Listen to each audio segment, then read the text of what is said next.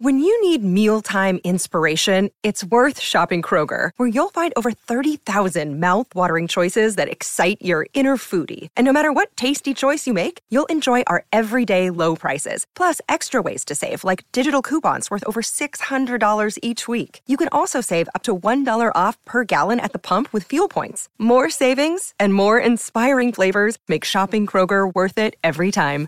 Kroger, fresh for everyone. Fuel restrictions apply.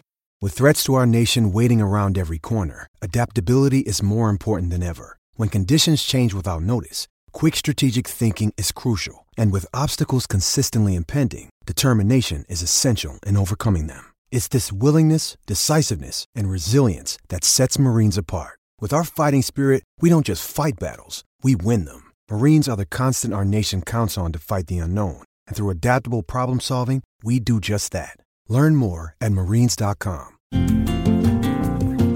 It's wintertime. When temperatures go down, the likelihood goes up that your furnace and other appliances go down with them. So don't risk a costly replacement. Stay comfortable with coverage on the appliances you depend on most with the Service Guard Appliance Repair Program from Black Hills Energy. It's peace of mind in a plan. Visit blackhillsenergy.com slash sign up to learn more. Hi, I'm Maria. And I'm Mike. And we're Team, Ready. Black Hills Energy knows your home is where your heart is, so they want you to be ready. It's all about keeping you safe, prepared, and making your home as energy efficient as possible. Everything from how to weatherize your home to how to stay safe during extreme weather. Be ready for anything. Go to blackhillsenergy.com slash team ready.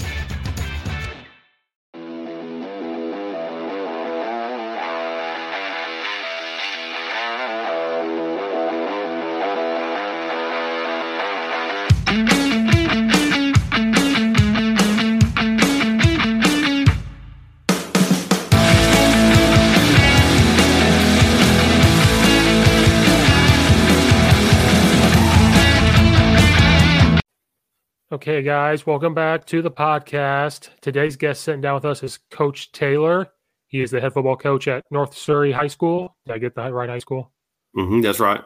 Yeah, I wrote it down. I was like, I hope that's the right one. Figure it out. Uh, coach, thanks for coming on the podcast with me today, my lonely podcast here.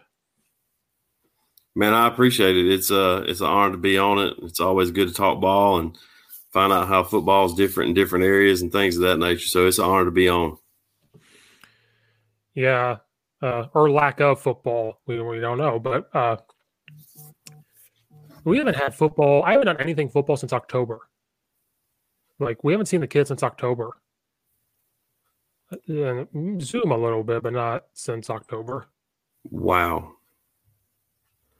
Wow. See, that's and we've been going since we've been having, like I said, conditioning practice and uh, things of that nature since July um, two days a week you could do you could do and you know other sports couldn't overlap so you had to kind of pick a way to get all the multi-sport athletes at different places but um, we've been fortunate enough to do that um, and we played in the independent um, seven on seven league from september to about the first of november. We played on friday nights and it had strict guidelines and things um, for distancing and stuff, but at least got us out doing some things uh, where we could throw the ball and play a little bit of defense um, and get the kids involved. And you know, we're we're set to start official practice in about three weeks and play fe- February 20, 26th will be the first first game. Yeah, we we had contact days in October. My school, we went two and a half weeks, and then we got shut down because the numbers went up in the yeah. area. And then and then it comes down onto the districts. So like if you were allowed to have contact days, if your district says no, you don't. So where my school was located at was like a hot spot. It was the highest in the county. So they said no, which I'm not going to argue with them. Like it, it, they're trying to be safe. But then there's some there's some schools here that are throwing the football around, and I'm not going to get them in trouble. They're not supposed to, but that's what they're doing. But they're out there doing this, doing that but yeah, like we've been remote since the start. Uh, I haven't seen the football kids since October besides Zoom. And I'm new. I took this offensive line run coordinator job in June. So for me, it's almost worse because I'm like, I don't know these kids at all. Like the other coaches have been there, so they know the names. I'm like, I don't know. I don't know this kid's name. Yeah, I would say that I'd say that would be tough. I know a couple of guys that got hired in the summertime for new jobs as head coaches, and they haven't seen they haven't been able to see or uh, or really do anything with their kids and really get a handle on them. Much less, you know, in a weight room situation, even getting to know them. Uh, sometimes that you can get conversation, and kind of get to know a kid in that situation, but um, it's it's going to be. Um, it's going to be interesting, you know, and and and to see how it, it plays out and um and so on and so forth. And and to, you know with with the restrictions being able to just get to play um is great. Uh, because in my 19 years of coaching I never thought I would I haven't had to but I never thought I'd have to make a speech to seniors um that your senior season is canceled. And that would that I mean that would be tough for any for any coach to do. I know, you know, our baseball season got canceled last year, like two or three games into the season. And to have to say, you know, guys, we got to shut it down. Um, that, that's tough for a kid because, you know, we, we all know we coach a lot of kids that once they take off the whatever athletic equipment they have as a senior for the, for most of them, it's the last time they will ever do it. Um, and from the team aspect of it, um, you know, you really don't ever get, get the camaraderie of a team uh, the, for the rest of your life for that many people gathered. So you know it it's definitely heartbreaking um, uh, to have to give some type of speech like that if that was to ever come and and everything. And I'm I'm glad, and I know we're fortunate in North Carolina to be able to play uh, or be scheduled to play in February. Um, it's going to be a little colder um, than we're used to. Uh, but you know, you have to adapt and overcome. We tell our kids that all the time. But you know, I'm I feel fortunate that we're going to get to play and at least have a conference season with playoffs. Um, and so they're going to they're going to put our season in seven weeks. You play seven straight weeks, and then you go straight into the playoffs and um, and play that, and it overlaps some with baseball um, and wrestling and uh, basketball overlaps a week um, with football. But you know, it's uh, it was. I, am looking forward to it to get around the kids. This is my longest, uh, like you said, November.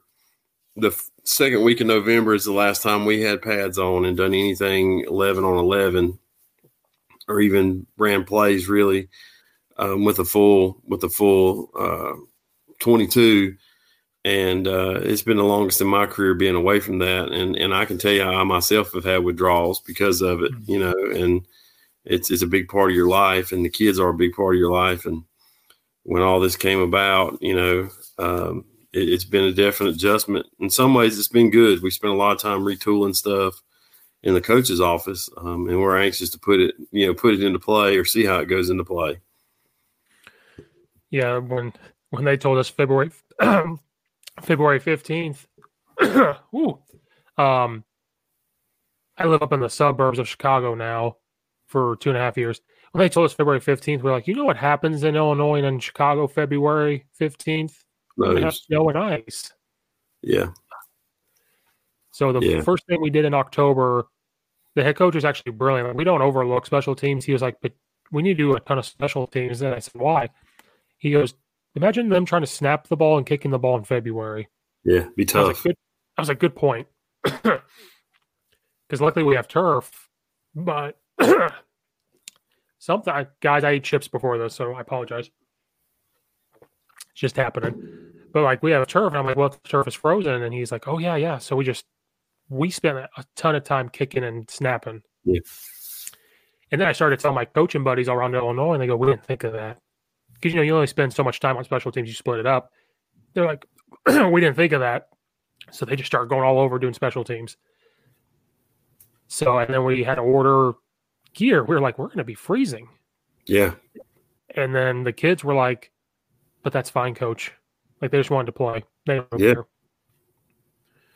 Care. Um, but like you said, it, at least you guys got to do some things with football. Like I'm, I was losing my mind. Like in a football season I'm watching film on Saturdays. You know, you got the laptop open, you're watching film, and I have college going on, but I'm just watching as a fan because I'm focusing on the next game. And you steal nuggets, you know, from certain teams you watch. This year, every college game I was on, I was watching like football. I was watching offensive line play. I was watching quarterback play, and I'm like, Steve, you have a problem because now you're, you're you're watching this like your own film. Yep. Like, yeah, I was the same way.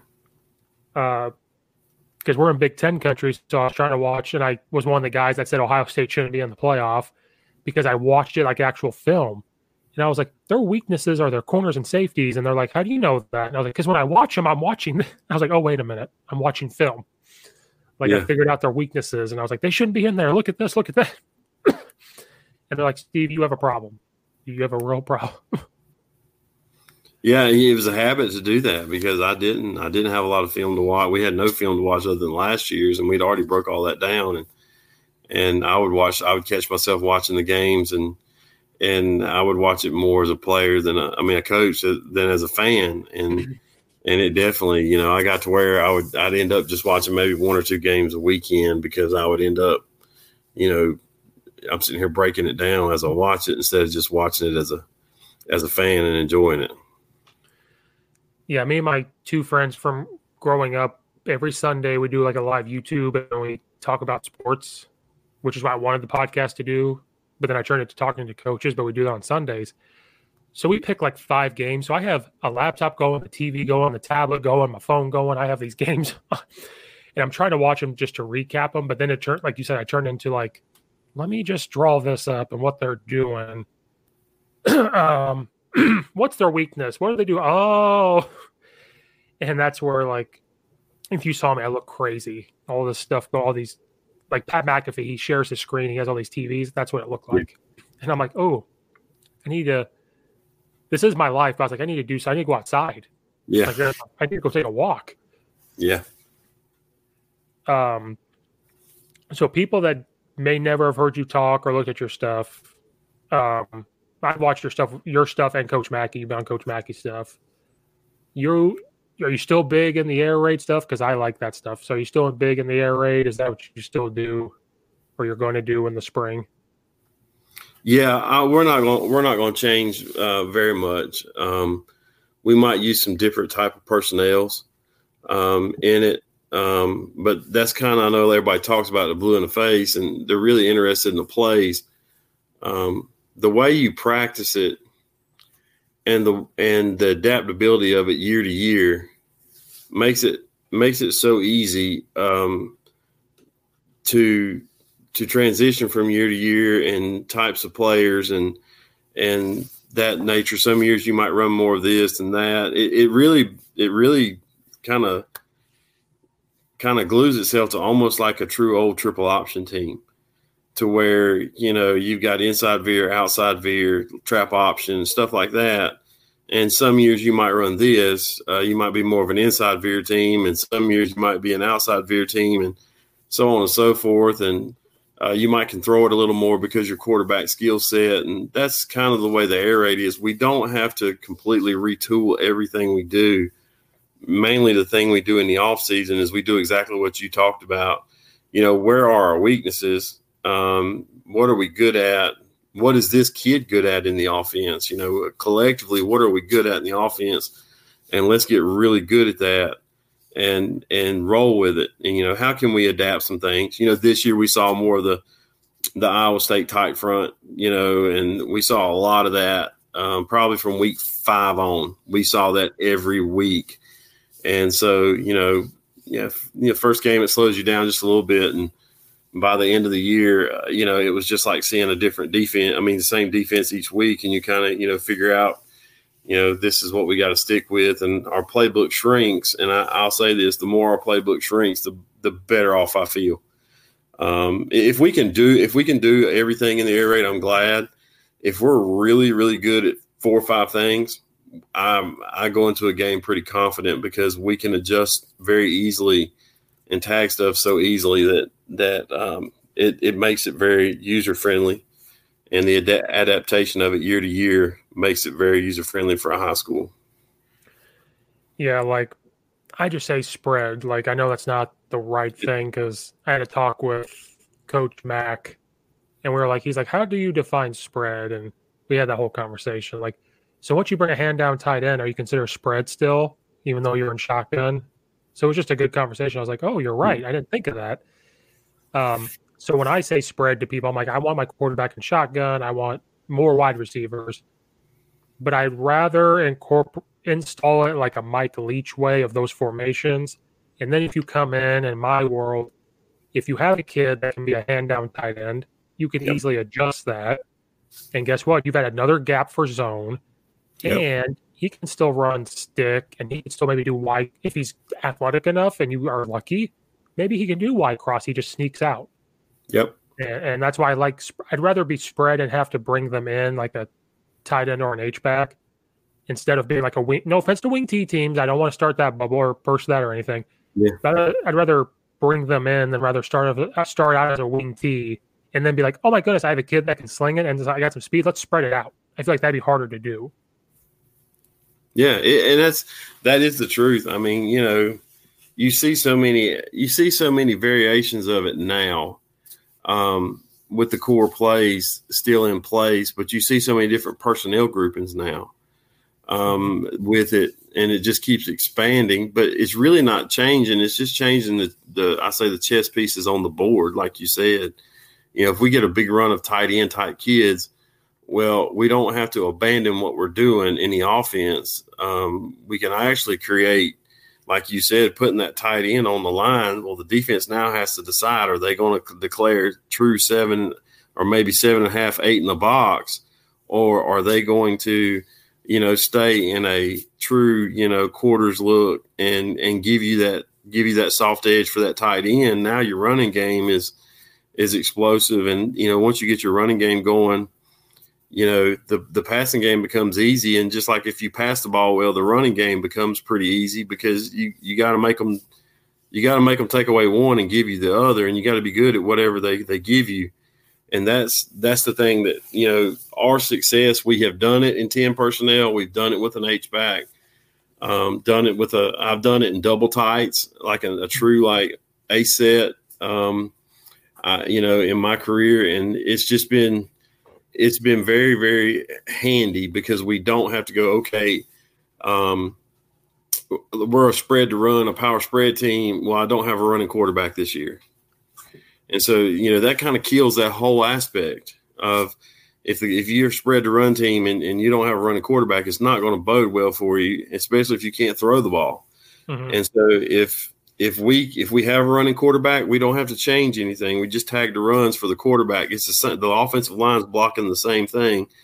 And if we if we have more of a pro style quarterback, then we don't have to retool the running game either. We just don't tag him in the runs and so on and so forth. And if we want to go two back, you're just launching your route from a different position. You know, it's not, we don't have to, if we got two good running backs, well, we can go two back gun and do, and do basically everything.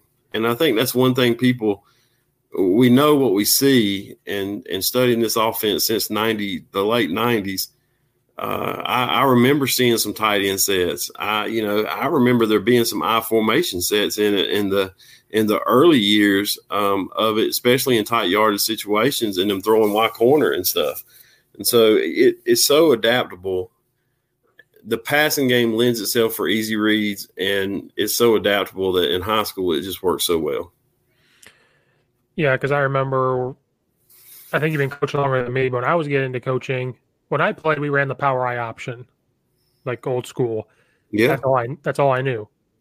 And then when I was getting into more into started coaching I was 18. So when I was starting to do it, the spread was like the forbidden fruit you weren't supposed to touch because we were under center option. And yeah, I went to learn it. And one of the first things I remember, air raid's complicated. That's what I, I heard. Run and shoot, air raid was complicated. Those, those two are the things. Now, run and shoot, yes, that that mm-hmm. one.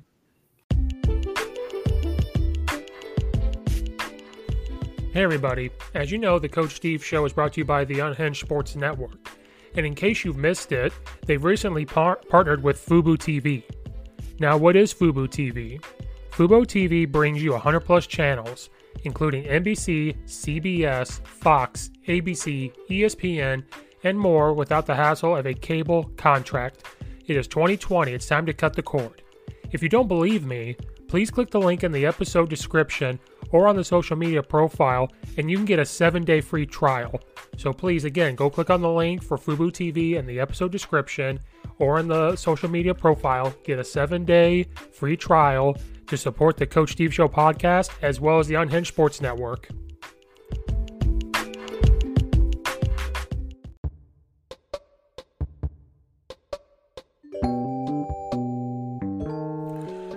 Recently, the Coach Steve Show has joined with the Unhinged Sports Network.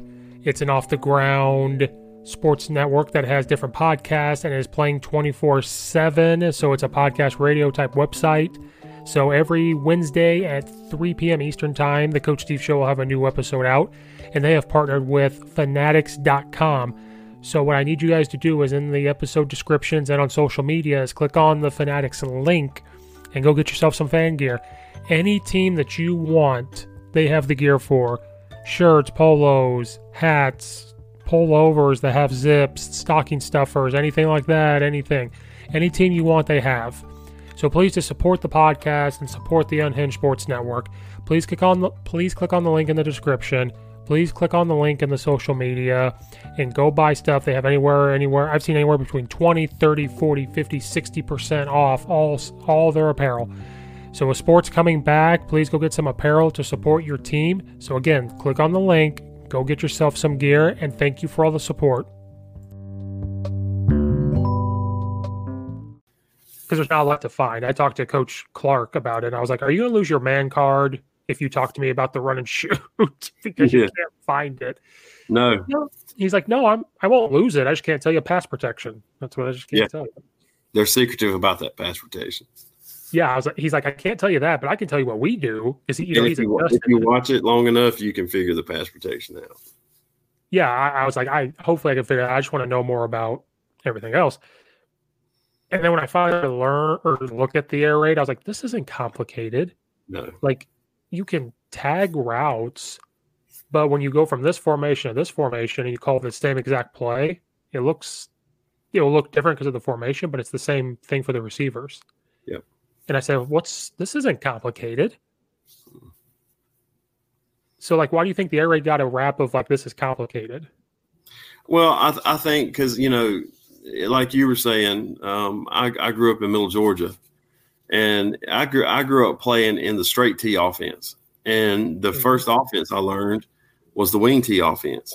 Mm-hmm. And those are great, prolific offense. And there is nothing prettier. You're talking about the power option. There is nothing prettier than a team that can run those offenses because they are a series offense and they're tough. And if if if the fakes are good and the motions are tight and the timing's right, that is a bear to defend.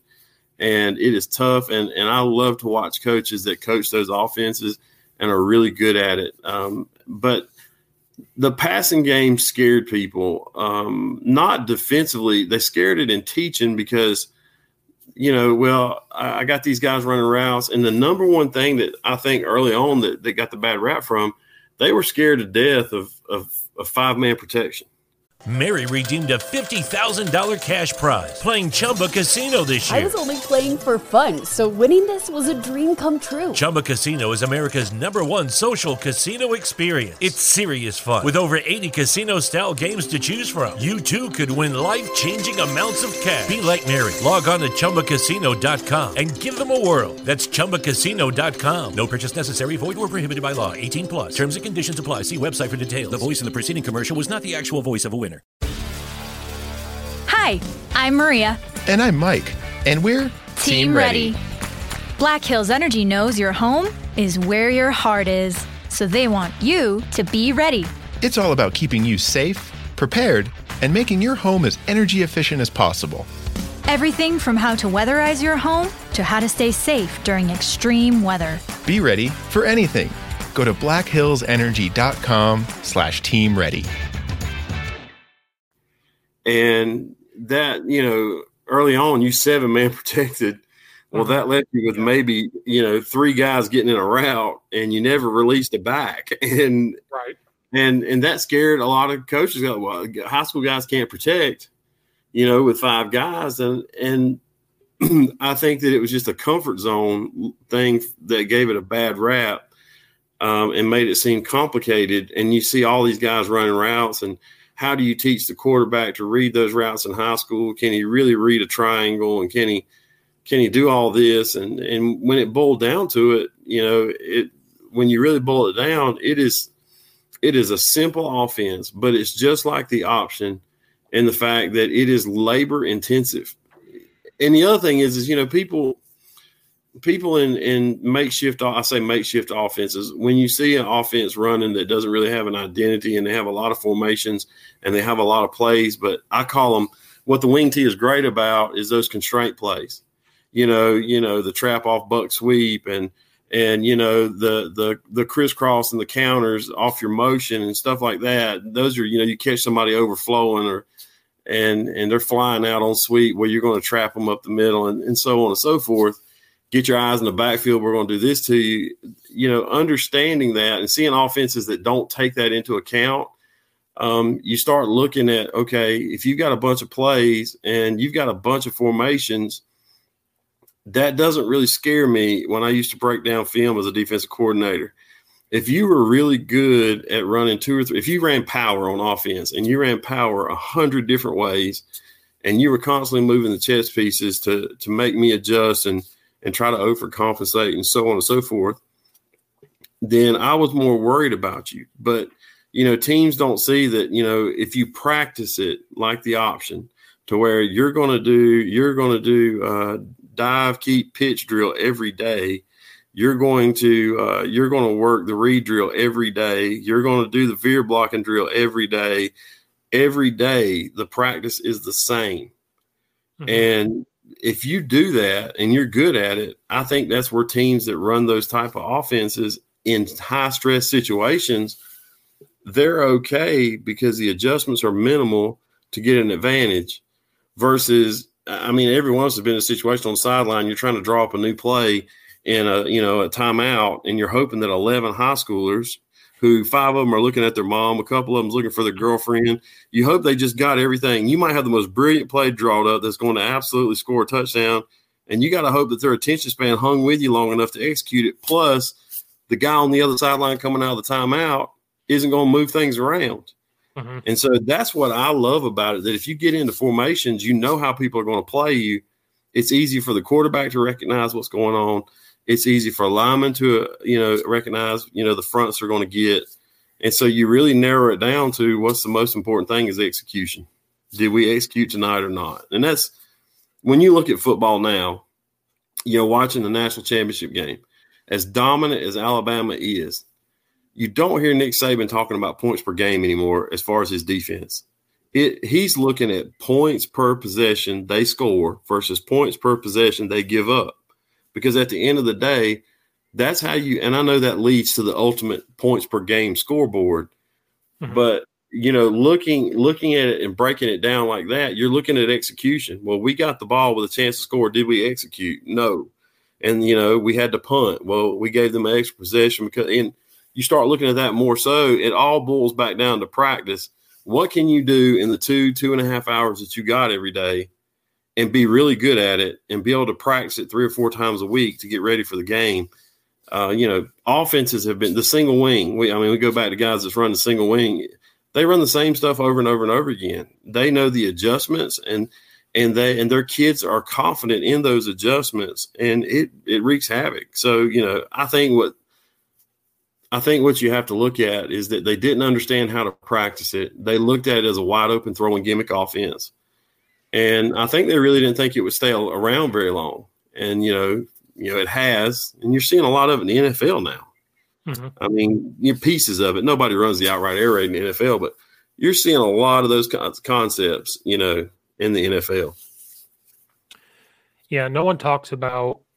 We've all seen the Twitter wars of like triple option wing T versus spread air raid, and it's funny because you triple option guys. I've talked to a couple who are good. You know, like they talk good about air raid, they talk good about theirs. You see, it's funny you brought that up. They talk about triple option. You have to practice this over and over and over and over again. Well, if you're an air raid team, you do the same. You're just throwing it.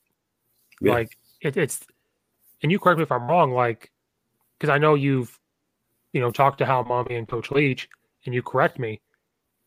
They kind of took that if then concept from those guys and like how can we incorporate an if then situation in an air raid or they're passing like run mesh for a while, well then oh we'll run shallow or tag a post on behind it. Like if then they took those concepts and just made it throwing it. Like it's the same. You're practicing over and over. We have the if then thing. If they run if wing T, if you run power and they come in, run buck sweep. Same thing. It, it's it's funny you say that because like if you look at probably the three most explosive offenses in college football over the last 50 years. I'm going to go to the wishbone from the days of Oklahoma. I mean, Barry Switzer was putting up crazy numbers with the wishbone um, and, and other teams. You know, I remember Nebraska running the triple option and the crazy numbers they were putting up. Both, you know, suited in triple option. And then you look at the run and shoot guys. I mean, they've they've put up in the 80s and 90s, um, they put up crazy numbers, and the air raids put up crazy numbers. And – when you look at it, the thing that they all have in common, they practice the same. And mm-hmm. and it is the if then principle. When I talk to my quarterbacks, when we talk about reads, it's it's if then. It's if then, you know, and you know, check the vertical and throw opposite the flat player. It gets back to no different than the guys we're talking about that didn't like it when they used to line up and run slant flat well, you throw off the flat defender. If he goes out, you throw the slant. If he hangs on the slant, you throw the flat. Uh, it, it goes back to, you know, can you teach a vertical with a curl flat on most concepts? Well, yes, you can, and a quarterback can do that. And but I think the way of it was going to have to you're going to have to restructure practice. And if you weren't an option guy, you really didn't take that into account that we're going to do the same thing every day because this is what we base everything around. It's timing you know, it's recognition and it's execution. And that's the thing. The labor of it, people are like, well, you got to throw the ball so much. I'll say this Steve Spurrier, I remember reading years ago. He said, if you're going to throw the football, you have to practice it three times as much as a run game in practice to be good at it. Mm-hmm. And, and, we're talking about a, a, really good college college football coach, and he he won a lot of games with some really good players. But you know, even he had more of a run oriented style, you know, fun and gun, but he still understood that whatever you do the most of, you've got to do it the most and be really, really good at it. And, you know, that's to say, um, you know, last year was the first year we hadn't rushed for 2,000 yards as a team. And so a lot of people automatically think, too, well, if you're going to throw the ball that much, you can't run the football. And, and that's, that's really that's false. You know, I I don't really if a team is better than you, they're better than you. But if what they can do is run the football, sooner or later, like every wing T and every power I team has to have an answer for 10 or 11 in the box, mm-hmm. whatever that is. And if you're not good at that answer, then teams are going to, you know, clamp down on you. Or when you finally play a team that's as good as you in a championship situation, then you better, you know, you better have that answer for that situation, or they're going to they're going to beat you. And that's the whole thing with that I like about what we do is that it gives us an advantage because we get to rep it more. And you have kids coming to the sideline talking about the game inside the game and and that tells you that they're processing what you're teaching at practice and that's probably you know one of the things i think in the end that people are slowly seeing that kids can learn a whole lot more than we give them credit for as long as we're able to rep it now are you allowed to say you're running the football in the air raid are you going to lose your air raid card for saying well, I, you know, and that gets back to me where I'm a little more logical. You know, if you're giving me a run box, we're going to run the football. Right. And and if you're going to, you know, if you're giving me drop eight, well, we're going to we're going to pound the rock. And and if you're, you know, if you're in a six man box, I feel I can do both. And you know, if you're in a seven, well, I'm probably going to lean more to the pass, depending on what type of seven man box you're giving me and where the numbers are. That that's the beauty of it is that you know, I told you the first offense that I learned, we're more of a gap scheme team, and and that's the great part about it too is that we don't have to change a whole lot with the tailback we got back there and, and we can gap a lot of teams up and don't have to worry about uh, you know, practicing a lot of zone combinations, we can still down and kick and pull and lead through. And that, you know, that lends itself to a lot of repetition too. Yeah. I just wanted to point that out when someone listens to this. Wait a minute, he's running the ball in the air raid. I'm like, well, you're not, we're not idiots. If there's five guys in the box, yes. Zone or power yeah. it just real quick. It's fine. Yeah. Like, yeah. why wouldn't you? And it goes back to the wing T thing. I've asked some wing T coaches, like, well, what do you do? I have two questions always for them. What do you do when you have a kid that comes in that can sling the ball and you've got some speed? Oh, we can run rocket. You know, we can do this, we can do that. I'm like, well, no, wait a minute. How do you do that? And then they're like, well, you know, we'll just do some waggle, we'll do some drop backs. I'm like, okay, now you're getting there. And then I said, what if you do if there's 11 in the box?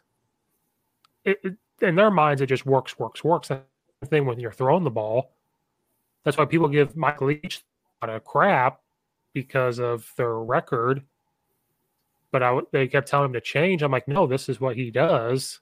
This is what he's going to do, and it's going to work. That's what he thinks. He doesn't go into the game thinking it doesn't work. No, and and the and the thing about it is, is what you just said. If you go back and read the Tubby Raymond Wing T book from the '60s, if you can find a copy of it, I have a copy of it early in the book, he says if your lone receiver can't beat man coverage with a slant, a fade, or he can't beat he can't beat one-on-one situations, you can't run this offense. Because at some point in time, you're going to have to throw that ball out there to him to make the defense have to play that guy. Because if you just leave him out there all night, they're going to end up saying, well, that's just the 10th guy out there or the 11th guy out there. We really don't have to worry about him. Put our worst defender on him take a chance. We're going to say, okay, you're going to run the ball in the box, and and a lot of teams can, and that's great. And and it's a two part question that you said. You know, uh, you know, Mississippi State came out and they they they they played LSU and beat them, and you know. I, you know, I knew that that was going to be a favorable matchup for them because they got a lot of man coverage. The thing that people don't understand, and I made a Twitter post about this, the beauty of the air raid is this: there was a lot of people after they kind of went on a streak. I was at the game three when they played Kentucky. I was in person there, and you know, I knew then that he he was from a fan standpoint. He had some guys that hadn't bought in, and he had some guys that really didn't understand what they were doing. Well, they didn't get a full summer of practice. That's not making excuses, but this is what I, I want to say. If you watch them each week, and when Will, Will Rogers came in the game and took over full time um, you watched him a couple of games in, you could see he was getting comfortable with it. He was making the checks. He was starting to run the show. And then you see their tight end start getting a big piece of the, the pie, and they were getting the ball to different people. By the end of the year, if you go back and watch week two and three, and then you watch the last three weeks of the season, completely different football team. And I mm-hmm. guarantee you that if you went to practice on day one and day 500, they practice the same way every day. And that's the moment a lot of coaches would have panicked and said, well, this ain't going to work. This is, you know, this is it. I am sure that, that Coach Leach come back into his office and he's like, this is what we're not good at. This is what we need to practice more. We need to emphasize this more in our drills, da, da, da, down his list. Um, and to create a better product, you have to, you know, make better production. And that production line is practice and that's the thing that you can't abandon in anything that you do, you know, suit it to your personnel, but don't abandon what you're doing because you're having a bad game. You better look at what you're doing in practice and what you're demanding in drills. And and that's going to be the finished product that you see on your Thursday night and Friday nights is what you did through Monday through Thursday. Everybody's got a play or two that that you can dial up and catch somebody off guard. I, you know, those are always helpful to have in your back pocket. But to have an offense now that doesn't have any shot plays, that that that mm-hmm. buzzword, well, we don't you don't have no shot plays built into it. And you don't really change anything you do. You just like you said, make the adjustments, a tag here, a tag there. You know, to say that they can make that type of stride in a shortened season, I can tell you right now, um, before barring injury or any problems, before before that quarterback leaves Mississippi State, he'll break a lot of records because he understands the offense. He's understood where to go with the ball. Um, he's understood his checks. You you could just see it grow each week, and I was like, guys, next year, um, it's it's going to be even better because more players have bought in. He's going to recruit some more kids, and there's more kids going to come in, and the older kids are going to get better. And it's just refining that process, um, you know, and, and keep going. But you're right. I, you know, when you think about it, you know, the two things is how can you handle the checks that you got to make when a, when a defense takes away what you do, and for you know, for us this year, you were asking, you know, we got that tight box. We were we were uh, against a really athletic football team, under two minutes to go, and I had a couple timeouts, and and and they were just hell bent on staying in those two four eyes and playing that five man box, and their secondary looked like a bumper pool table, and they were more athletic than us, and they were throwing some zone blitzes at us, and we had to make a drive to win mm-hmm. and it was a drive to win. And and coach, we ran Q counter seven times on that drive. Called timeout, and I'm not making fun of, them, but okay, you're going to stop us from throwing the football. Well, we're going to run the greatest run play in football, and that's counter. And we're going to run it, and we're going to be patient. And we know what we got to do and the pace we got to go at, and the formation we got to be in to get the box the way we want. And I remember on I called timeout with maybe seven or eight seconds left, and I said we got time for one play. It was my last time out. I said we got time for one play.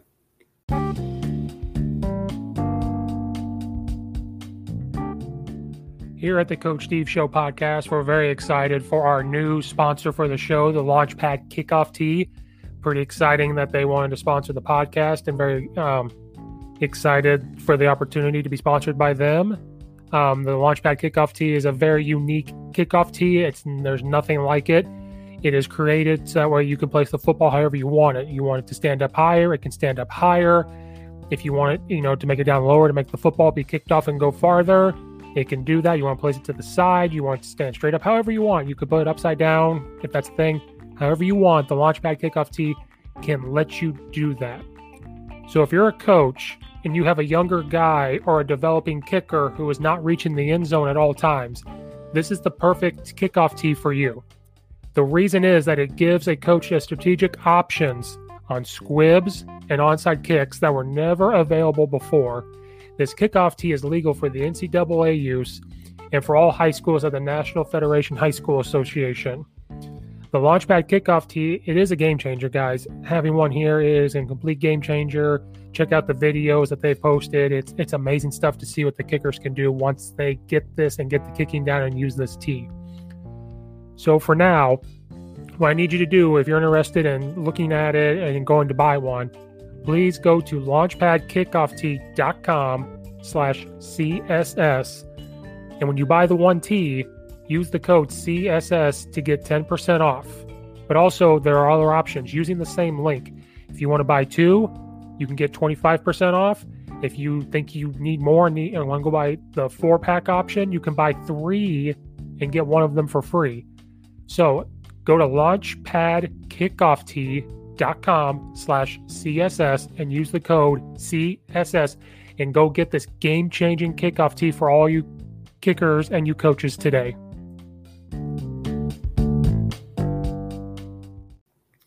I said, I'm going to give you two plays. I said, we're going to run quarterback counter and we're going to tag the slants. I said, or you can run quarterback counter. I said, it's the same play. I'm going to tag you some runs off of it. I mean, some throws off of it. Um, so in case we threw an incompletion, we'd have another down real quick. But uh, we got in the game and uh, they just they he he never even looked. He just took the court, the ball up in the hole and scored and we won. And but that's how confident we felt about it because our run game, we practice it every day. We practice the pass game every day. So when somebody took something away from us, um, you know, we we could still move the football and put ourselves in scoring position. And that's that's that's the hat that you got to hang on on whatever you're doing, offensive or defensively. Yeah, that's why I love spread offenses. Not saying you need everything in the tool belt, but you you're able to do enough to where like if they do this, we have the pass. If you do this, we have the run. Yeah. Where I feel like in a wing T, no offense, somebody's gonna listen to this and say Steve, but I just feel like in a wing T, you're stuck, in my Yeah. opinion. Nothing wrong with it. It's a great offense, but I just feel like if you're down by 20, how do you come back? Now I know Navy did it this year, which is fantastic, but Navy threw the ball some this year. Yeah. Mary redeemed a $50,000 cash prize playing Chumba Casino this year. I was only playing for fun, so winning this was a dream come true. Chumba Casino is America's number one social casino experience. It's serious fun. With over 80 casino style games to choose from, you too could win life changing amounts of cash. Be like Mary. Log on to chumbacasino.com and give them a whirl. That's chumbacasino.com. No purchase necessary, void or prohibited by law. 18 plus. Terms and conditions apply. See website for details. The voice in the preceding commercial was not the actual voice of a winner. Mary redeemed a $50,000 cash prize playing Chumba Casino this year. I was only playing for fun, so winning this was a dream come true. Chumba Casino is America's number one social casino experience. It's serious fun. With over 80 casino style games to choose from, you too could win life changing amounts of cash. Be like Mary. Log on to chumbacasino.com and give them a whirl. That's chumbacasino.com. No purchase necessary, void or prohibited by law. 18 plus. Terms and conditions apply. See website for details. The voice in the preceding commercial was not the actual voice of a winner. And lined up in more gun than I've ever seen them do. I, I've always said that if you could take the like the Paul Johnson flex bone, the double slot triple option, and mix it and get the pass game from the air raid and get it installed with a quarterback that could really do both, you would eat people alive, especially if you did it with tempo. Hmm. Because you're having to defend basically a run game that's built the same way as the pass game with that if then principle. And you're already in a lot of the formations and a lot of the motions are taking you to a trips or a two by two formation. Plus you're adding a tight end so they're having to worry about another run gap. And you know my question has always been is there enough time in practice to practice both and be good at them? And i think that's where you run into but i've always said if, if you could get in a flex bone even if it's in the gun and going back to like tony DeMeo when he was at uh, Charleston, if, if you could get into that type of flex bone gun and you're slinging it like the air raid, I would be scared to death of somebody because you've got to you've got to have option responsibility tagged on every play. And if they drop back to throw the football, you better be able to play pass defense too. So that changes your box count because now that motion and all that stuff shifting and like you said, option is a whole nother child. And mm-hmm. then somebody can really zip the ball, that's a whole nother child. And so I just think it would I think it would set football on end if somebody could do that at tempo. You know, it, it would it would be tough. I mean, we always talk about people are getting used to tempo. I don't know if anybody's really used to somebody that can run triple option at a breakneck pace and throw the football down the field. That'd be tough. Yeah, like there's the uh, Rick Stewart stuff. He's got the pistol wing T RPO stuff. That looks dangerous. Then I talked to a coach. He he kind of calls our offense the wing raid, where they install the the, the wing T runs. Yeah. But it has air raid, quick game, and like Y cross on it.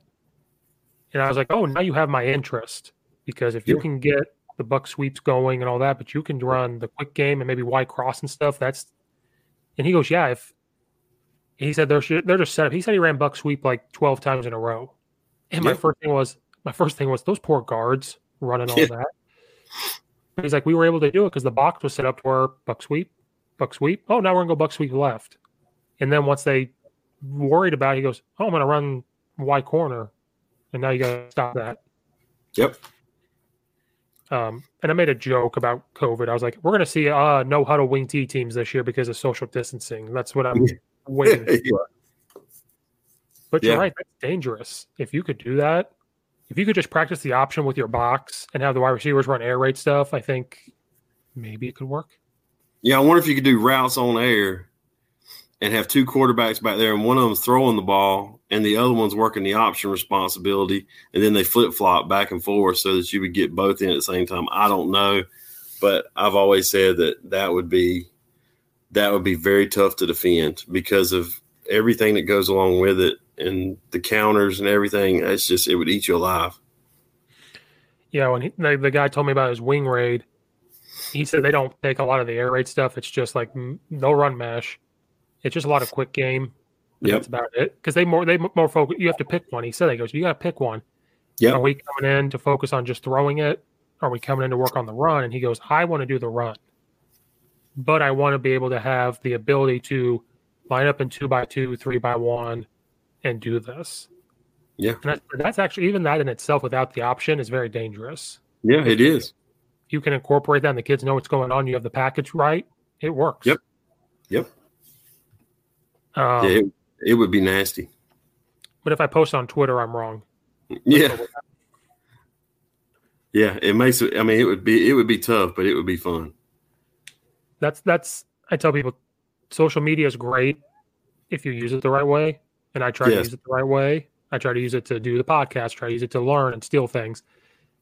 Then when I see the conversations of how soft air raid teams are and wing T this and that, and I'm like, ooh, I need to stay away because I'll say something stupid. Yeah. It, Yeah. I don't get it. I don't get why it's let's attack Well, the you- air raid. They're soft. I think it's a. I think it's. I think sometimes it's a maturity thing to to like we were talking about earlier. I I don't really care what offense I'm watching. If it's ran beautifully, and even defense, if it's ran beautifully and it's on time, and and everything is is pinpoint accurate and crisp, I, I don't care what I'm watching. I don't care. Like I said, if I'm watching a straight T team or a five wide, you know, run and shoot team, because you know somebody's hanging their hat on them and teaching teaching it with discipline and things. It's it's fun to watch and it's a beauty, but being able to respect that, you know, a lot of people ask me about going to the air raid. You know, I always say, what do you like to do? You know, what what what is your passion? What are your beliefs in football? You know, and that's kind of what you have to hang your hat on because you're going to be interested more in what you like to do. Find ways to do that with your athletes that you have and enjoy it. And and don't worry about the stat the fad or the status quo you know. We're seeing a lot of tidy and unbalanced stuff now in college. I mean you're seeing a lot of things move around a lot.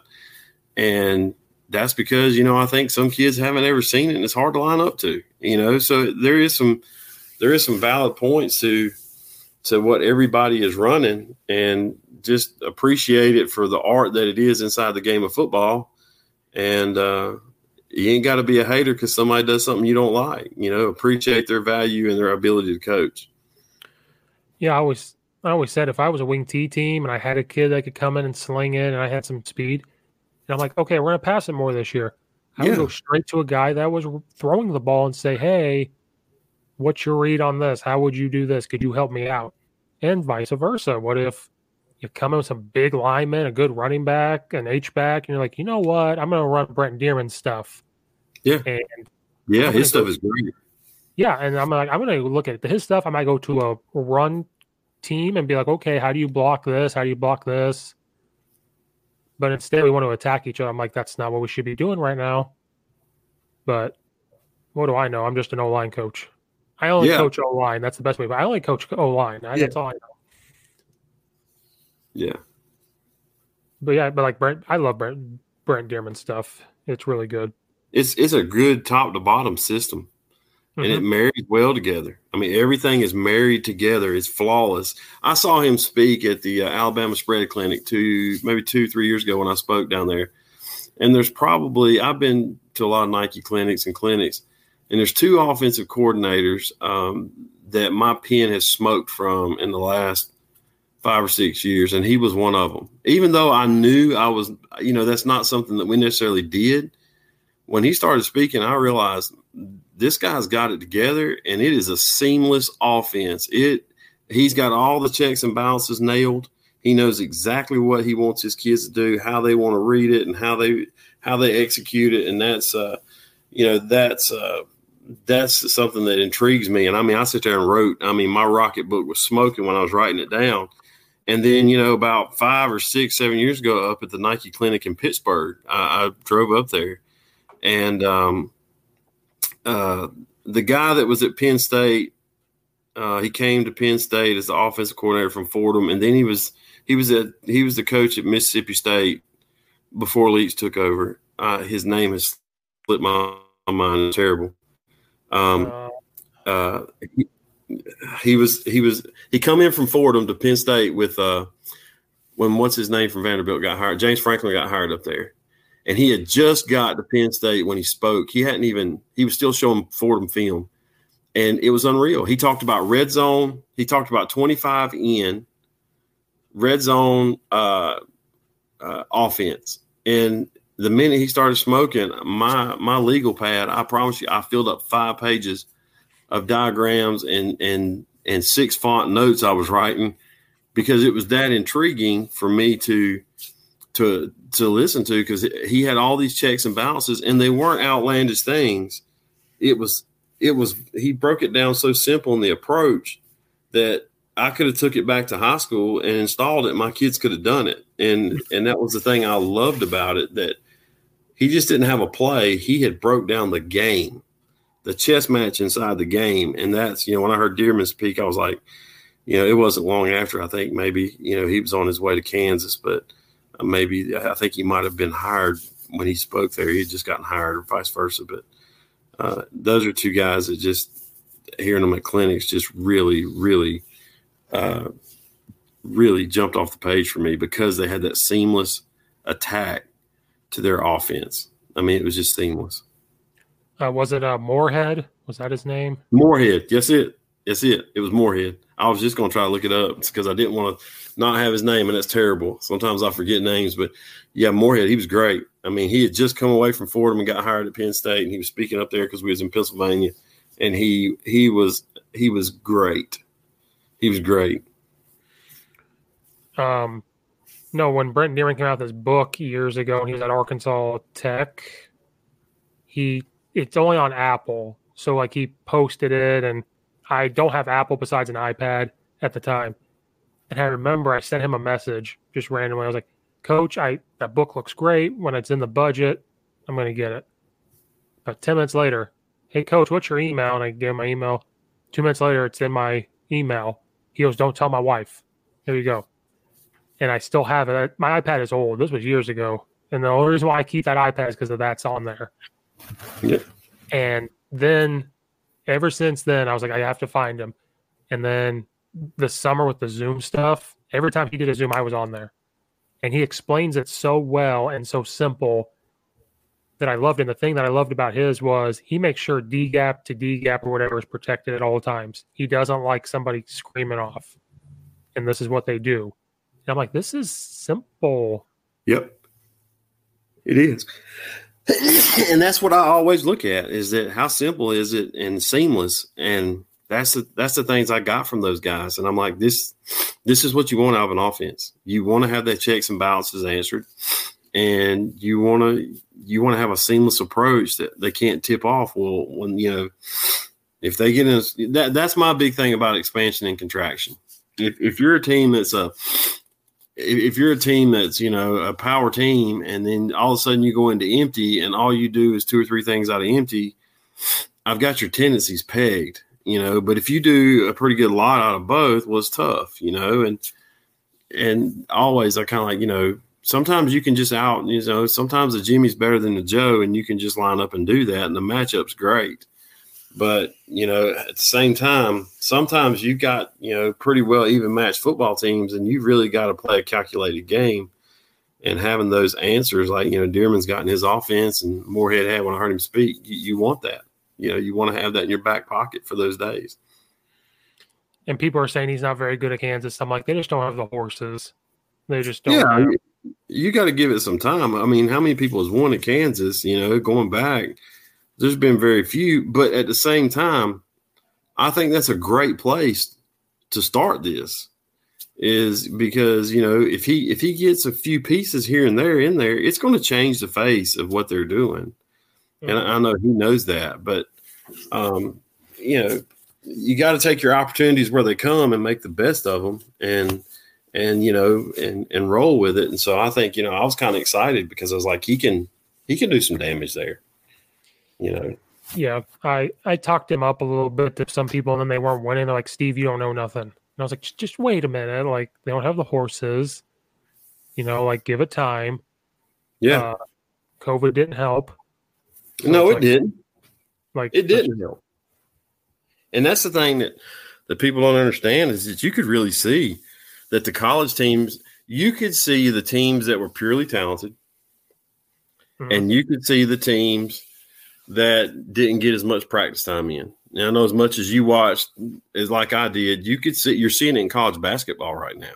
Yeah, and you know the teams that you know the teams that depend on freshmen every year. Like I'm, I'm a big Kentucky basketball fan and have been my whole life, and you know they always get five new freshmen every year. Those guys haven't practiced together all summer, and they haven't played together, and and it. We're back there. That was probably my fault. No, it's fine. But you know, you can see that you know the practice time and stuff. You can see it in college football that they hadn't had the practice time, and you know you can see a difference in the younger players. And you know, as the as the season wore on, you you seen people develop. But we get back to what we were talking about earlier. When you take practice time away, some of these kids leaving high school and going to college, that's a big step to get ready to play at that next level. Mm-hmm. And so, you know, yeah, it's it's tough, but I think I think he's got I think he's got time at Kansas, and I think that I think that they're going to uh, they're going to they're going to hurt some people's feelings. And that's why I'm kind of worried about high school too. Like, not saying we need all this time, but like when you guys get back, or if we go back, it's two weeks or so. Yeah. And Coach Mackey said it best to me on the I'm on the on the podcast. He goes, "Whatever you guys just ever wanted to do, just get weird. Just put something in you never done before." Yeah. Like just just just try it. It's the truth. And that's one of the things that I love about the air raid is that we get 10 days before we have our first scrimmage and we get 14 total practices before we play our first game. Well, on that three day install, I can install that offense three times before we play the first game, uh, before we scrimmage the first time. And, you know, you don't have all the bugs and, and everything worked out, but – if you've installed it three times, you're getting pretty good, and your time is starting to get really good. And we can do that inside the time frame we're given. And I think that gets back to kind of what we talked about earlier about having some type of system, offense or defense that you can put in and get installed and get it down. And that way you can really start working on fine tuning everything. So, you know, like you said, with this shortened practice time for us, you know, usually in the in the summertime, you're kind of getting out there throwing routes and and, and, doing individual drills with linemen and things. And now we're going to throw all that into basically 14 days before the lights come on. Um, there's going to be a difference. And I think, you know, where we've been in this now since 2015, our kids have played in it, even at the JV level. So that kind of gives us a that kind of gives us a slight advantage on we don't really have to reintroduce anything. We just kind of have to, you know, clear the cobwebs a little bit and, and get them running around. And what's good about air raid, like I've never been in a pure air raid. I've been on teams where we've had dabbles of those plays, you know. Mm-hmm. But what's good about me, I don't know as much as you and other people. Looking at it for myself, you can keep it simple for this situation, and the only change you'll make is one tag, and it's usually a post or like a dig, mm-hmm. and that's it. So with this COVID year, it's like, guess what? We can take six plays maybe and be good and then as the year goes on, you just have that tag, and then you're able to tweak it a little bit. Just it's it's like almost a perfect offense for this situation. Yeah, it, it is exactly right. And you know, finding that stuff that you're good at, and those plays that you're really good at, and hanging with them, and just creating the the tag that conflicts defenders, and and let it rip. You know, that's coming out of timeouts and things, or getting in games when you, you know, the first thing we faced when we first put this in, we didn't know what we were going to get defensively because um, nobody else in our league done this. And and you know, if you threw more than twelve times a game in our league at that point in time, you were really slinging it. And uh, we we would watch film, and there we had no like opponents running our stuff or anything, and so we would go into games saying, "Well, we don't really know what we're going to get. Just run the play, no matter what." And in the game, we'll tag some stuff to you know throw the ball down the field or or combat what they're trying to do if it's any different and we would practice basically, you know, two or three coverages a week and and and go from there and get into games sometimes. And you know, in the first year, uh, we played some teams that I, I couldn't tell you what they were doing. I, I, just I couldn't find a rhyme or reason of what they were doing on the back end, and I I don't think they were running set or divorce coverages. I think they were just trying to confuse us and confuse the quarterback. And you know, we stayed true to our reads and and you know we're able to win football games but that was the hardest thing that first year is okay how are people going to treat us because we were treated like just like we used to play another team when I was a defensive coordinator. We played a team that was a double tight, double wing football team, and they were great at it. And then they were a single wing, a really old school, like true blue Pop Warner single wing team, and they were good at it. Well, you had to practice for that thing, you know, and you had to get ready for it. And, uh, you know, people treated it like an anomaly. You got defense of the week, uh, you know, because you weren't like anybody else that you were playing. And so our first year in the raid, we got a lot of defense of the week. You know, we got the blitzes, we got the we got the well, we're going to drop eight, and make you run it, and and you know we got a little bit of everything. And so um, that's one of the things you know you kind of you kind of have to get used to and get ready for. But the tags, you know, lent itself to very easy adjustments in the game versus having to retool something all the way. That's why you can have so minimal plays. And when you tag it, that's another play, but it's not because it's maybe one person doing something different. Yeah. So it, it, it could be a whole new play, but it's better to mm-hmm. do that than say, let's go in with 15 concepts and then let's tag them. The 30 yeah. range and the 40 range. Yeah. Yeah. I mean, that's that's the thing that tag makes a lot of things look different on film too when you're breaking it down on huddle. Well, they ran that, but then they're here and they got this route going with it, and this, and you know, it, it looks different, and so the playbook grows for the people that are breaking us down and having to practice against us.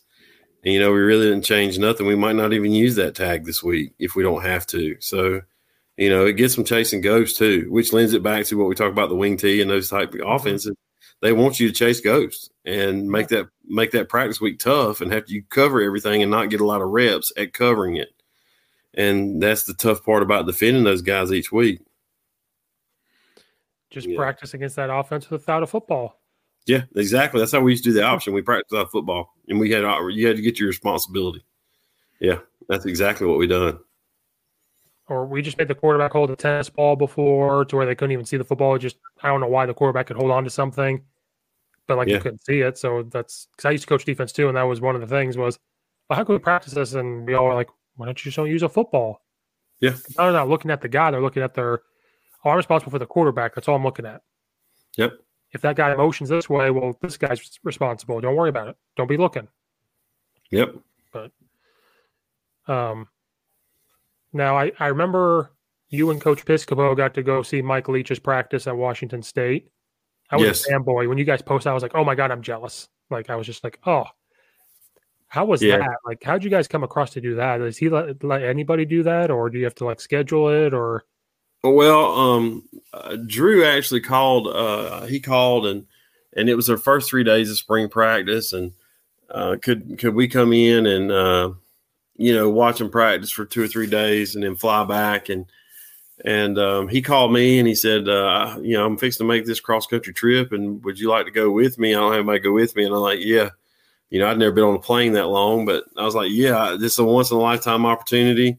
Um, I can check another, uh, you know, meet one of my coaching heroes. I can check him off the list, and and so we went out there and, and spent three days, and and you know, and got to sit in and watch practice and, and coaches meetings and and things of that nature. And you know what it sold for me is exactly what we've been talking about. You know, there was no bells and whistles at practice.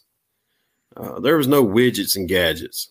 Um, it, I, I don't want to. I don't want to like devalue what I saw. What I saw um, from a football coach's standpoint was a production line and it was products you know the players or products coming down a production line and how and the coaches were how can i you know what little inspection am i looking for to make sure this product is the best it can be you know inside the drills we're going to do every day when the kid gets good at foot firing you know how good are his hands on release and so we've got foot firing down, but his hands we got to work the hands. You know, uh, offensive lineman, you know, he's got his steps down. How is his punch and you know how is his posture and and you know his balance? And it was every day of refining the the weaknesses in the product. And you know you see jump ropes you know saw lineman jumping rope. You know everybody's always talked about air lineman jump rope. They jumped the lineman offensive lineman jump rope for three minutes each day. And the whole point about it was and a lot of people like well that's just dumb.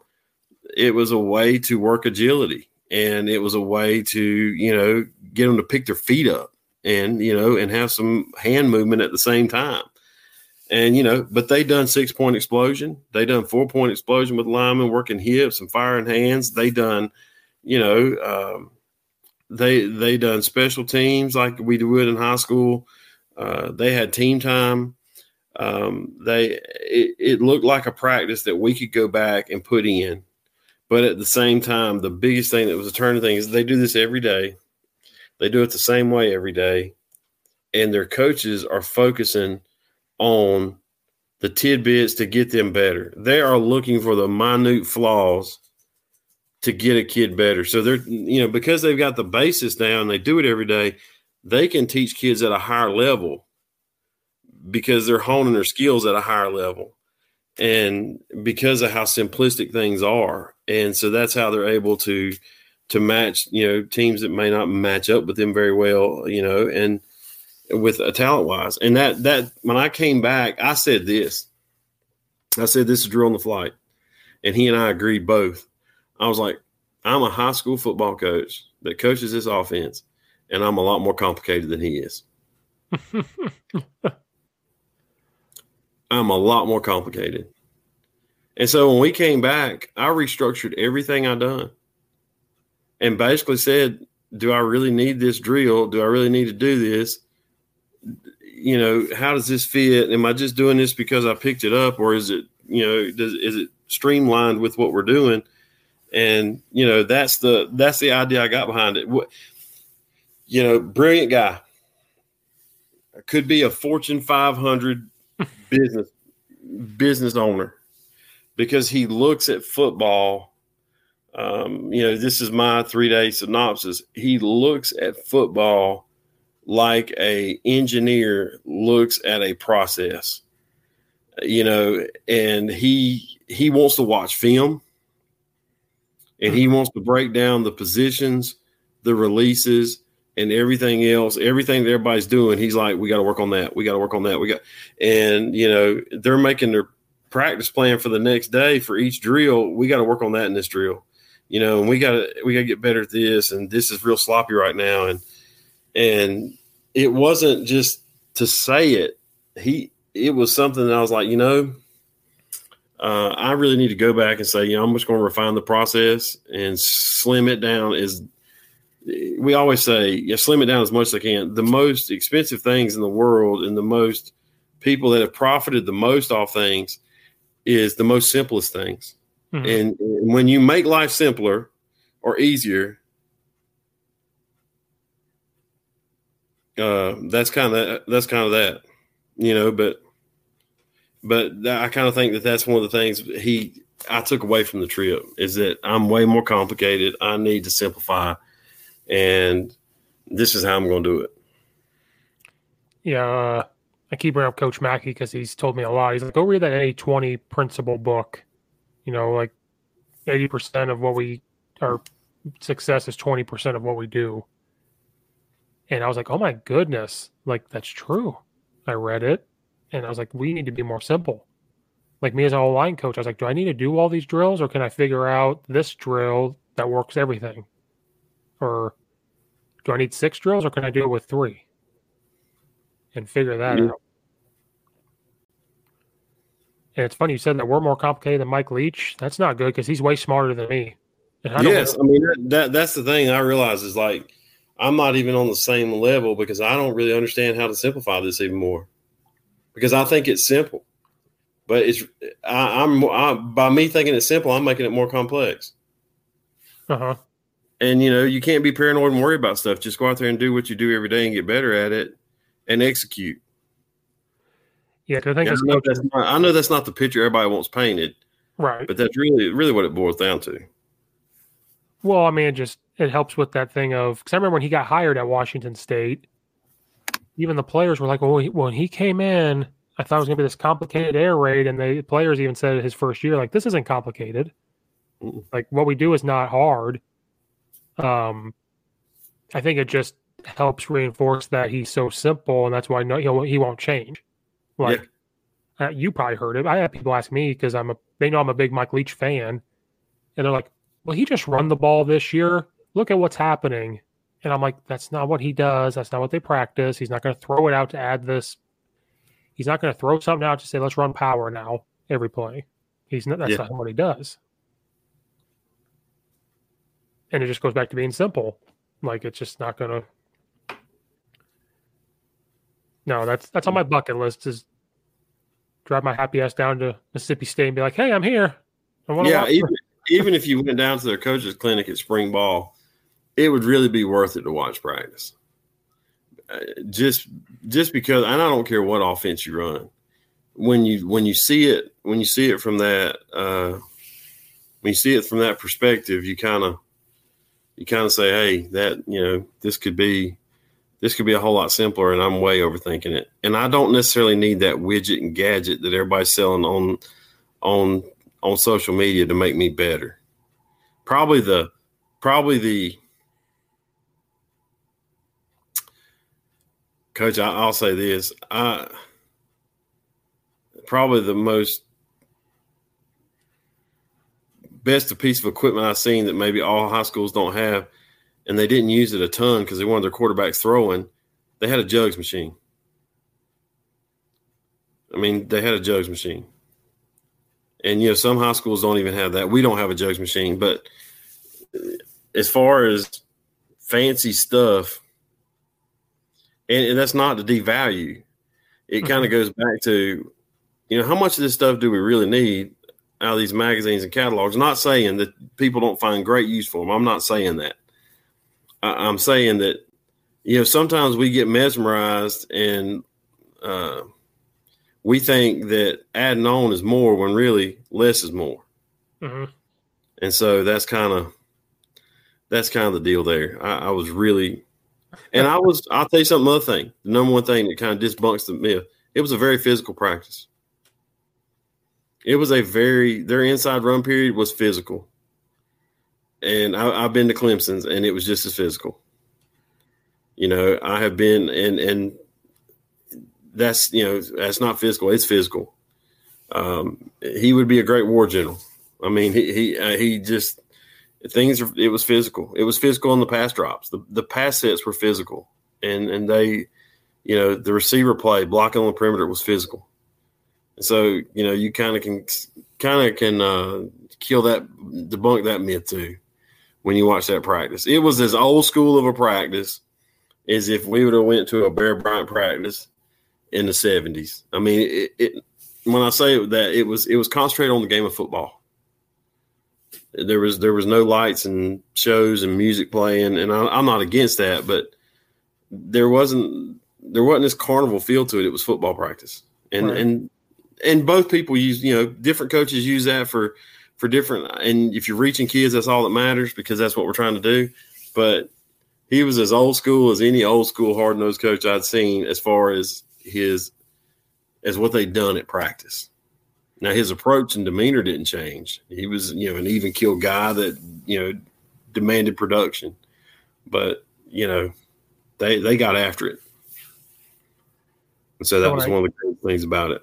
Yeah, so when I see next time on Twitter that they're soft, I'll like, why don't you go watch one of his practices? I'll just respond to him. I go, why don't you go watch his practice then? Yeah. I have the source. Coach Taylor told me you need to go watch and you'll find out that it's not soft. And we think pass setting is is is passive, and it's not. I mean, it's it's a it's a barroom brawl. I, I tell our players, I was like, when you pass it, it's a barroom brawl. It's you and that man forty times a night. Whoever's walking out with the least dirt on them is winning this thing.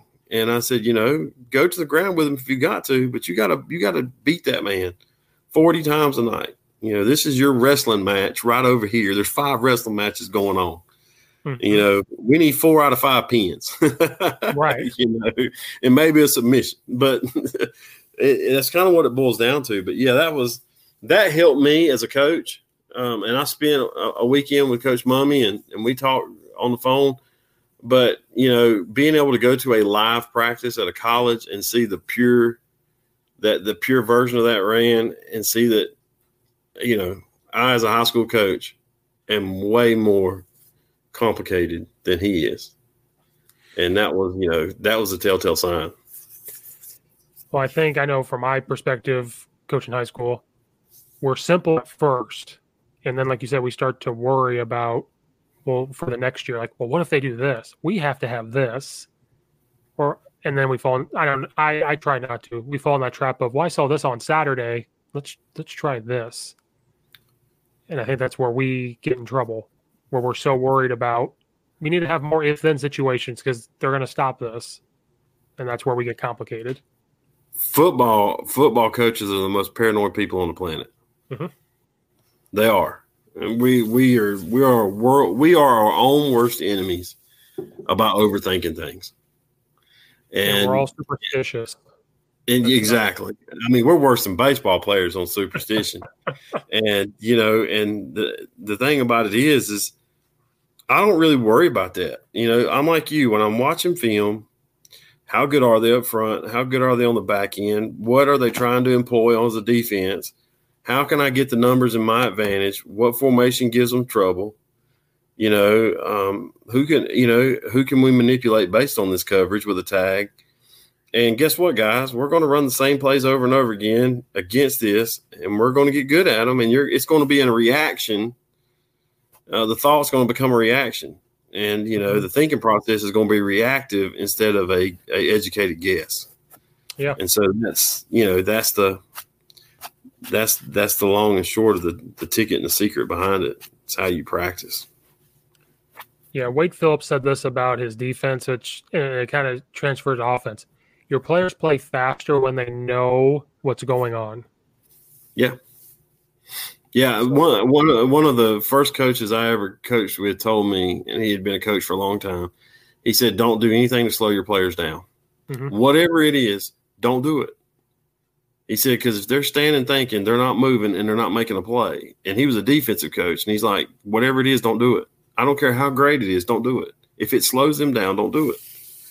And he's, I mean, the more I look at it back now, uh, several years, he's right. I mean, there, there's a lot of good plays that we've had come in. Like, how many times can we rep it? How does it fit into what we're doing?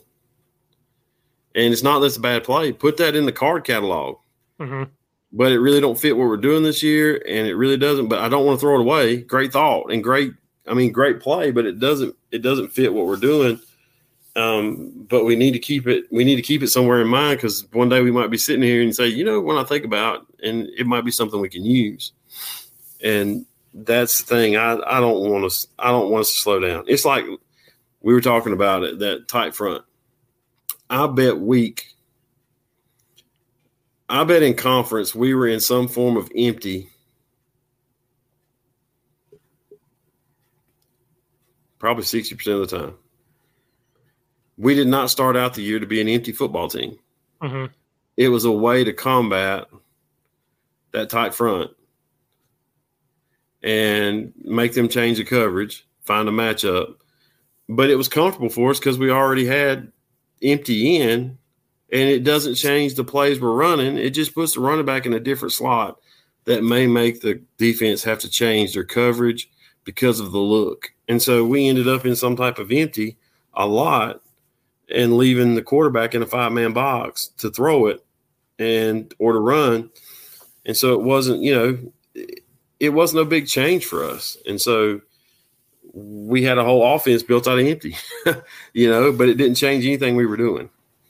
Right. And it goes back to being simple. Can you Yeah. be simple enough to where you can run everything out of anything and Yeah. make it look different? Yeah. And mm-hmm. like you That's said, the we beauty of it. football's easy. We make it complicated. Yeah, we do. And and that's that's one of the things that I have to back off from sometimes watching games.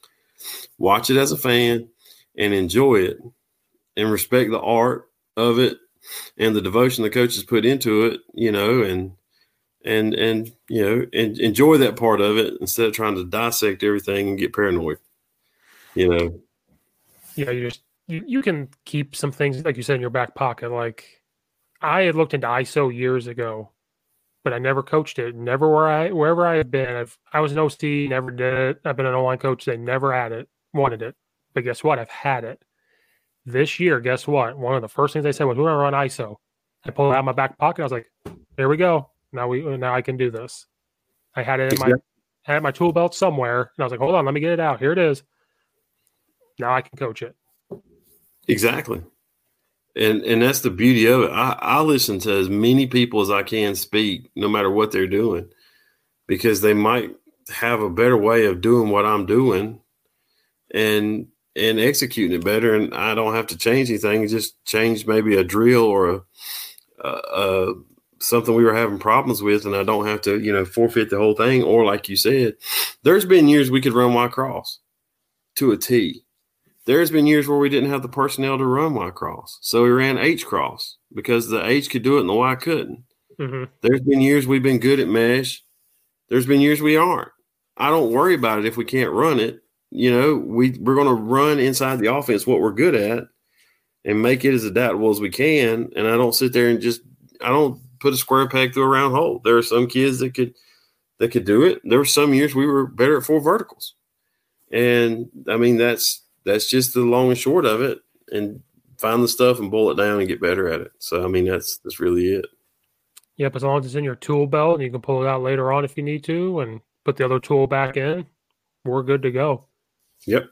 And as long as it's there, not saying you have to install it, that's where we get in trouble is if I have it in my tool belt, let's install it.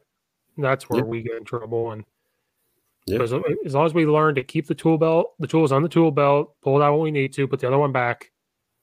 Then the next year, maybe we need it. The next next house we build that next year, we can pull it back out. That's my country. I grew up in in the cornfield, so that's my cornfield talk coming out. Yeah. Well, coach, I took a lot of your time. I really appreciate just talking ball, just talking everything. Coach, I, pre- I appreciate you having me on, man. I, I love listening to podcasts and, and I, I love uh, being able to talk ball and meet new people and, and, and understand, you know, some of the things they're going through in their area of the world and everything. And I appreciate what you're doing. and So many other coaches are doing to, to interview and talk to coaches and, and give us a form of a tool of learning and, and getting to know people. It's, it's big, especially during these times. And I do appreciate it. yeah, it's free therapy, is what I call it. Yes, sir. And I need to start charging people maybe like five bucks an hour. I mean, I would have made some money by now. yeah. That's the truth. No, well, I- I'll root for you guys. I'm glad you're getting it. Yes, I'm jealous of people playing, but I'm glad to hear how many people are playing. I'm like, thank goodness people are playing. Like, I'm so happy for you guys and your kids that you're able to play and go out and do that. And I, I live vicariously through you guys. Like, they're coaching. I have to keep up on it. like, I have to see what they're doing. Yeah. So Yeah, I'll, I'll, I'll root for you guys. cool. Hmm? I'll root for you guys here in the spring. I'm holding out hope, Coach. Y'all get to play. Y'all get to play. Oh, I, my heart is hoping for it. So we'll see. May not be February. Maybe it's March, and that's fine with me. It's a little warmer. It's a little warmer. Yeah, we'll just have rain. That's the thing with Illinois. It's snow, and then we get to March, and it's like because I coach track too. It's like let's rain the whole time. Yeah, it's the same way here. It's the same way here. But guess what? I won't care. I will not care. I'll slide in the mud. I'll be like, we're back. Yeah, I love it because that's the thing. I, I've missed it, and I'm ready to walk out on that field and and uh, and and be around those kids. And and the, I don't, you know, even if the atmosphere is different, just to be able to get out there and do it again, it's gonna be fun. Yep. Well, I appreciate you. Um, anybody out there listening, wear the mask, stay safe so we can get back to life, please. And thanks everyone for listening. Lucky Land Casino asking people what's the weirdest place you've gotten lucky? Lucky? In line at the deli, I guess? Aha, in my dentist's office. More than once, actually. Do I have to say? Yes, you do. In the car before my kids' PTA meeting. Really? Yes. Excuse me, what's the weirdest place you've gotten lucky? I never win and tell. Well, there you have it. You can get lucky anywhere playing at LuckyLandSlots.com. Play for free right now. Are you feeling lucky? No purchase necessary. Void where prohibited by law. 18 plus. Terms and conditions apply. See website for details.